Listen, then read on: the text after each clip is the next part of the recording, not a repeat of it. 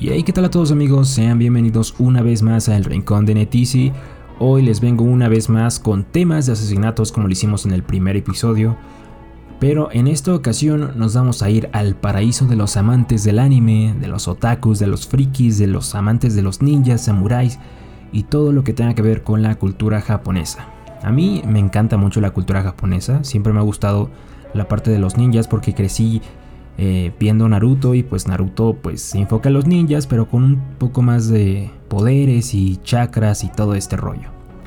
Eh, recuerdo que antes uno de mis sueños era vivir allá en Japón, en una casa tradicional, ya saben, donde las puertas se deslizan, todo es así bien bonito y ajá.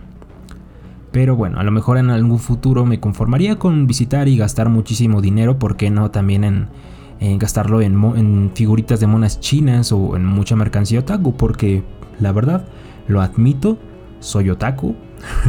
Obviamente me baño, eh, sí consumo mucho anime y, manga, pero me baño.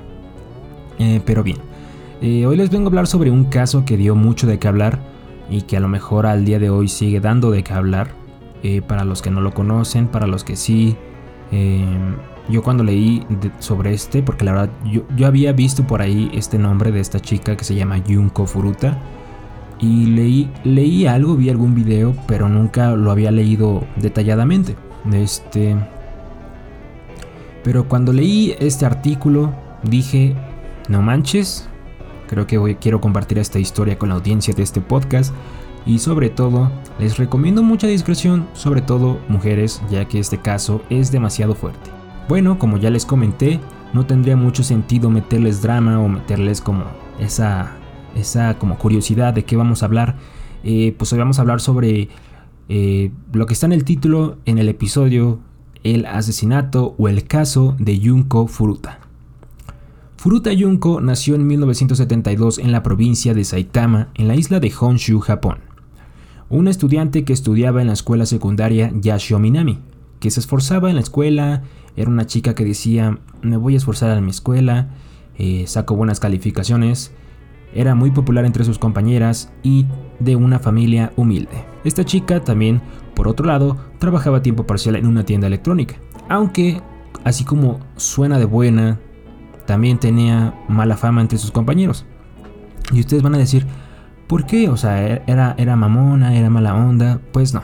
Esto, lo que les voy a decir ahora, es algo de lo más tonto, de lo más estúpido pues resulta que Junko no era tan querida por sus compañeros porque pues ella no tenía interés en, en ella no tenía interés en relacionarse con sus compañeros sexualmente. Eh, Junko no tenía novio, no, tenía novio eh, no consumía ni drogas, no consumía alcohol y pues esto no causaba buena impresión entre sus compañeros porque pues no era de esas chicas que se divertían, que ya saben, X, YOLO, la vida, somos chavos. No me acuerdo cómo iba ese meme o no me acuerdo qué era. Pero eh, tenía como que ese, ese, esa mala fama, especialmente con uno, de, con uno, de, sus compañeros de clase que se llama Miyano Hiroshi, conocido como el Yashio. Eh, aquí lo vamos a conocer como el Kayo porque está feo y está pelón. Hiroshi, quien tenía también 18 años, eh, le, le encantaba le encantaba, o sea, se, sentía atraído físicamente hacia Junko. Pero pues Junko lo había rechazado, eh, bueno, no lo había correspondido. Y pues esto hizo enojar un poquito más a Hiroshi. Otra cosa es que, como les había dicho, Hiroshi que tenía 18 años de edad, era un miembro de la Yakuza, una de las mafias más conocidas y más temidas de Japón.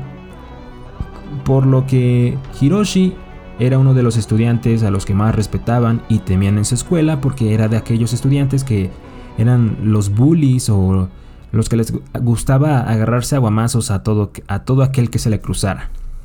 Entonces llega un día de noviembre de 1988, cuando cuatro jóvenes, incluyendo a Hiroshi, estaba Yo Misaku, Minato Nobuharu y Watanabe Yasushi.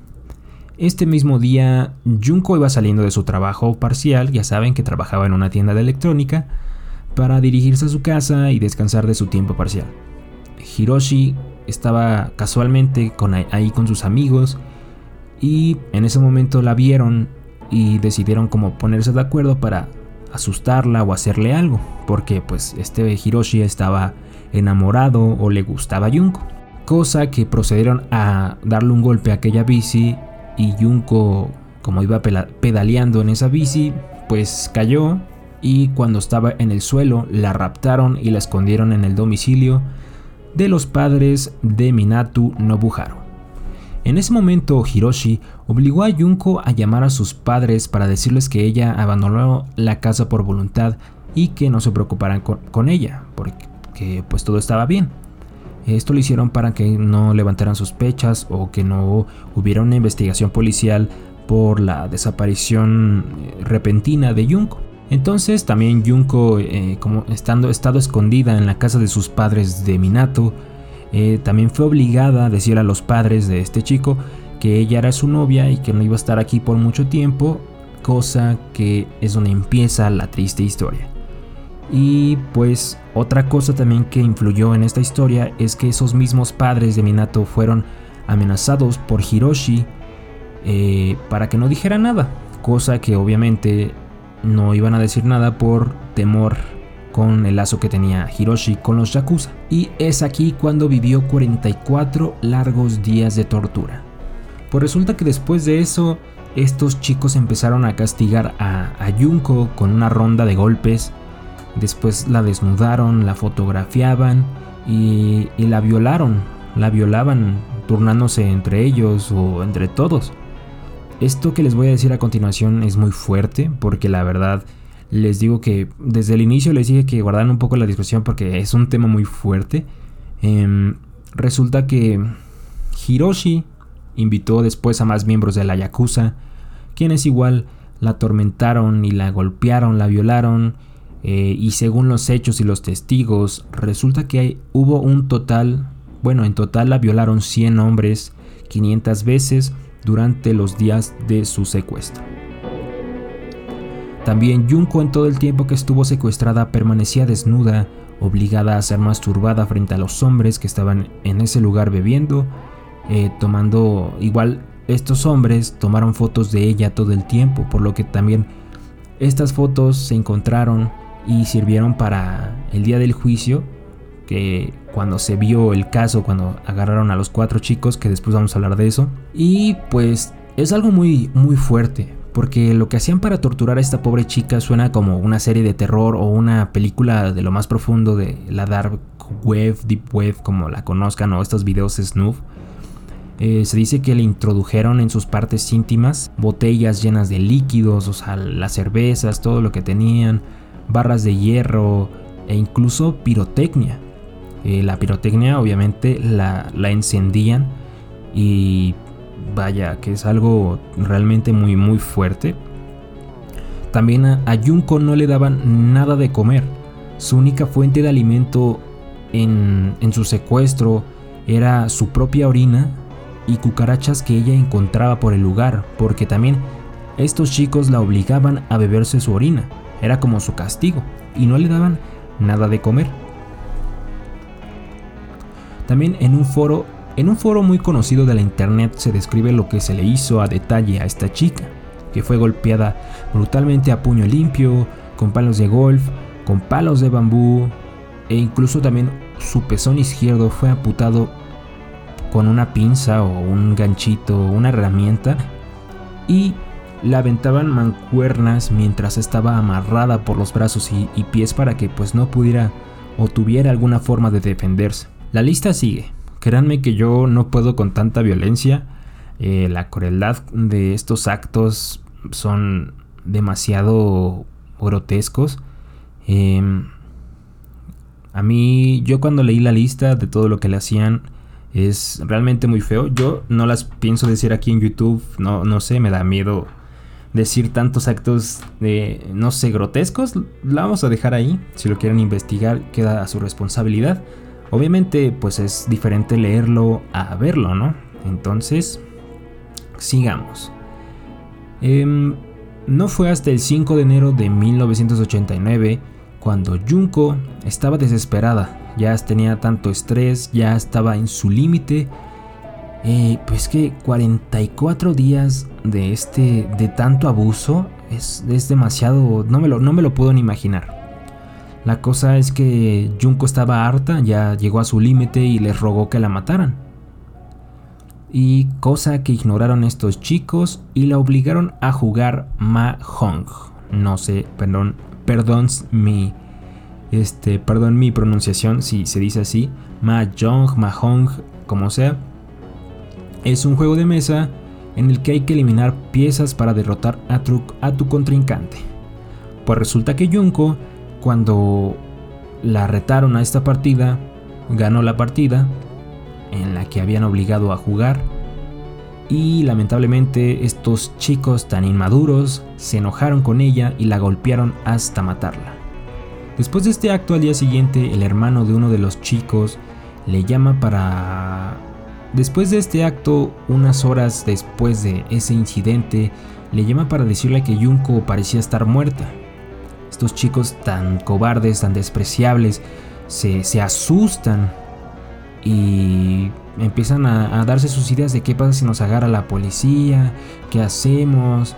Eh, envolvieron el cuerpo de Junko entre cobijas y la metieron en un bote o en un, no sé cómo decirlo, como en un bote de basura y lo llenaron de concreto húmedo. Y este bote lo depositaron en un camión de cemento en una fábrica de cemento abandonada. 18 días después, Hiroshi y Yo Ogura fueron arrestados por violación en grupo de la mujer a la que habían secuestrado en diciembre. El 29 de marzo fue un policía para interrogarlos ya que en sus direcciones habían encontrado ropa interior de mujer. Aquí hubo un rollo o un revoltijo eh, con todas las, lo que les estaban confesando estos chicos, eh, ya que yo, Oguro, yo Ogura pensaba que el policía estaba hablando del crimen de Yunko, cosa que los llevó también a una confusión y otra confesión que se trataba de otra mujer de la que estaban hablando, una mujer que ya era, ya era mayor y que tenía un hijo también que fue asesinado, creo, de 7 años de edad, y que supuestamente esto ocurrió nueve días antes del secuestro de Junko Furuta. A día de hoy, ese caso sigue sin resolverse. Y pues bueno, ya debido a todo este desmadre y brutalidad de las escenas, que muy feo, eh, a los cuatro chicos se les ocultaron sus identidades en la corte ya que eran menores de edad en el momento del crimen. Aunque una revista, digámoslo como el héroe entre comillas, de nombre Shukan Bunshun, reveló los nombres de los cuatro chicos citando. Dada la gravedad del delito, no merecían que se respetase sus derechos e anonimato. Y los cuatro asesinos se declararon culpables, entre comillas, cometer lesiones corporales que resultaron a la muerte. Hiroshi fue sentenciado a 20 años de prisión, según informes, su madre envió a los padres de Junko 50 millones de yenes, que son el equivalente a 460 mil dólares o casi 10 millones de pesos mexicanos. Eso fue recolectado tras vender su casa familiar. En 2004 intentó solicitar la libertad condicional por buena conducta, pero se le fue denegada debido a otro incidente. El 10 de enero del 2013, Miyano o fue arrestado de nuevo por fraude. Debido a evidencia insuficiente, el 31 de enero de ese mismo año fue liberado sin cargos. Minato Nobuharo recibió una sentencia de 4 a 6 años. Fue nuevamente sentenciado de 5 a 9 años por el juez Ryuji Yanase en apelación. En ese entonces tenía 16 años eh, del, del asesinato cuando cometió el crimen, pero los padres y el hermano de Nobuharo no fueron acusados. Los padres de Furuta estaban consternados por las sentencias recibidas de los, asesinos de su hija y ganaron una demanda civil contra los padres de Nobuharo Minato, en cuya casa se cometieron los crímenes. Después de su liberación, Minato se mudó con su madre y, y Minato no ha trabajado desde entonces. Yasushi Watanabe que originalmente fue sentenciado a 3 o 4 años de prisión, recibió una sentencia mejorada de 5 a 7 años, mejorada entre comillas, y en ese entonces tenía 17 años y después de su, después de su liberación se casó con una, una mujer rumana. Yo Ogura permaneció 8 años en una prisión juvenil antes de ser liberado en agosto de 1999. Tenía 17 años en el momento del asesinato Después de su liberación, se dice que se jactó de su papel en el secuestro, violación y tortura de, de. En julio del 2004 fue arrestado por agredir a Takatoshi Isono, un conocido con quien pudo haber tenido un amorío con su novia. Ogura rastreó a Isono, lo golpeó y lo metió en el maletero de su coche.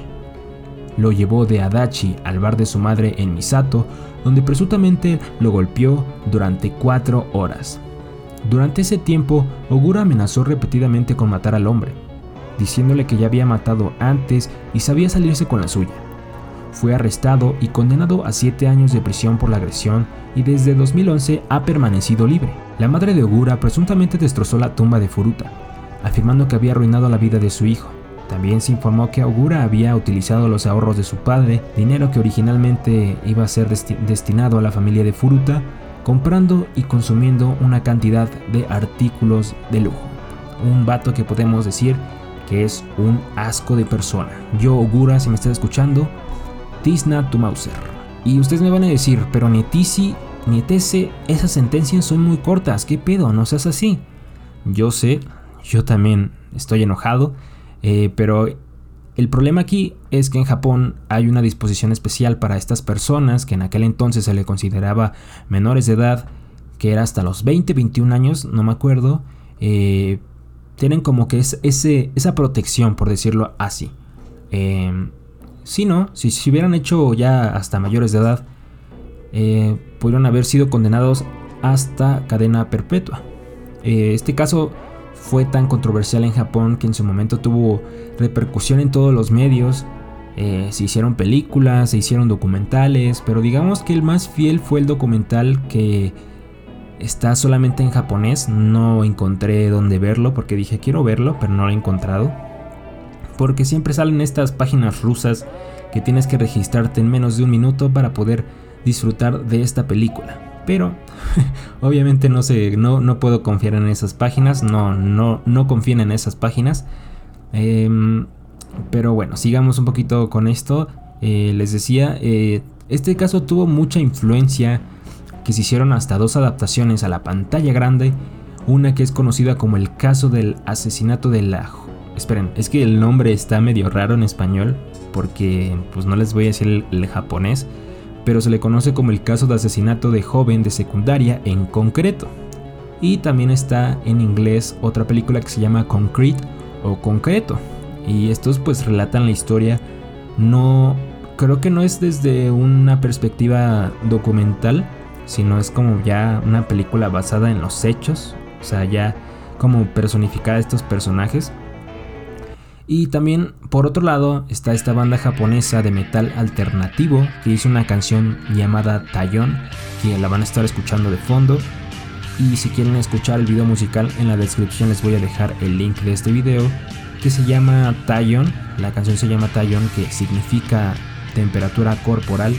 Y en esta misma se habla sobre el sentimiento de prisión y sufrimiento que tuvo Junko Furuta. Esto lo hizo el cantante principal poniéndose en los pies, en los zapatos de Junko Furuta. Y por último, al inicio que les estaba también hablando de que a mí me gustaban mucho los mangas, eh, los cómics y todo este rollo, resulta que también hay una adaptación al manga de toda esta historia inspirado en este caso y como tal, igual la misma línea narrativa o toda la historia como se cuenta y pues yo la verdad me tomé la oportunidad de buscar este manga para conocerlo, ¿no? Para ver cómo era la, adaptación al manga. Porque digo, es un caso muy fuerte y no sé cómo adaptar, cómo adaptarían una historia tan grotesca en un manga. Ya he leído manga gore y digo, vamos a ver cómo es un manga eh, gore o de violencia y adaptado a, una historia real. Em, lo leí y es muy corto el manga, son como cuatro tomos, como entre 10 imágenes más o menos. Y este manga se llama Shin Gendai Ryokiden. eh, si lo quieren buscar en, en, el título, va a aparecer el. En el título. En el video va a aparecer el título de este manga, si lo buscan ya queda su responsabilidad. Eh, si son sensibles, no lo busquen, pero bueno, ya queda, para, ya queda a ustedes. En fin amigos, llegamos al final de este episodio, del episodio número 5 de este maravilloso podcast. Hoy me voy con una cara de miedo porque esta historia es muy fuerte, la verdad cuando lo estuve leyendo dije, no ma, qué feo. Pero bueno, entonces antes de irme les tengo un par de noticias. Eh, la, imagen, la imagen y el canal, o bueno, la imagen y, el canal sí, van a tener un cambio de nombre y de diseño para, para más comodidad. Eh, ya estaré abriendo otro canal en otra plataforma para poder estar haciendo otras cosillas. Pronto les traeré más noticias y los mantendré al tanto. Muchas gracias una vez más por su apoyo. No olviden darle like, compartir, comentar y darle a la campanita. Y como no, también suscribirse a este canal para que me motiven a seguir y para poder traerles contenido bonito y de calidad. Si me siguen desde Spotify o desde otra plataforma de podcast, ya saben, sigan este canal, este bonito podcast. Y nada, nos vemos el siguiente lunes. Tengan un buen inicio de semana, lávense sus colas y nos vemos hasta la próxima.